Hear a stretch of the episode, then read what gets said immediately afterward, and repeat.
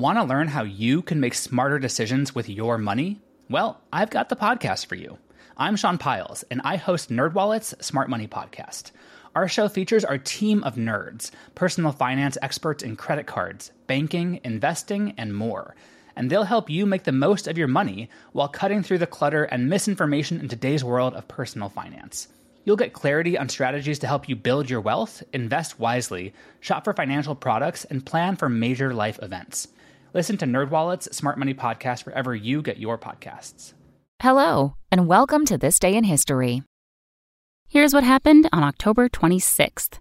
It's a day that's been chronicled in countless films and TV shows. 140 years ago today, the Earp brothers faced off against the Clanton McLaury gang in the shootout at the OK Corral. Though Wyatt Morgan and Virgil Earp had a reputation for being power hungry and ruthless, they were what passed for law and order in chaotic Tombstone, while the Clanton McLaurys were known as cattle rustlers, thieves, and murderers. The struggle between the two groups ended at the OK Corral, with two Clantons and a McLaury dead. Although the Earps and their friend Doc Holliday were charged with murder, a jury found them not guilty, ruling that the killings were justified. Surprising fact the famous gunfight lasted all of 30 seconds, during which time 30 shots were fired. Also on this day in history, in 1825, the Erie Canal officially opened, connecting the Great Lakes to the Atlantic Ocean via the Hudson River.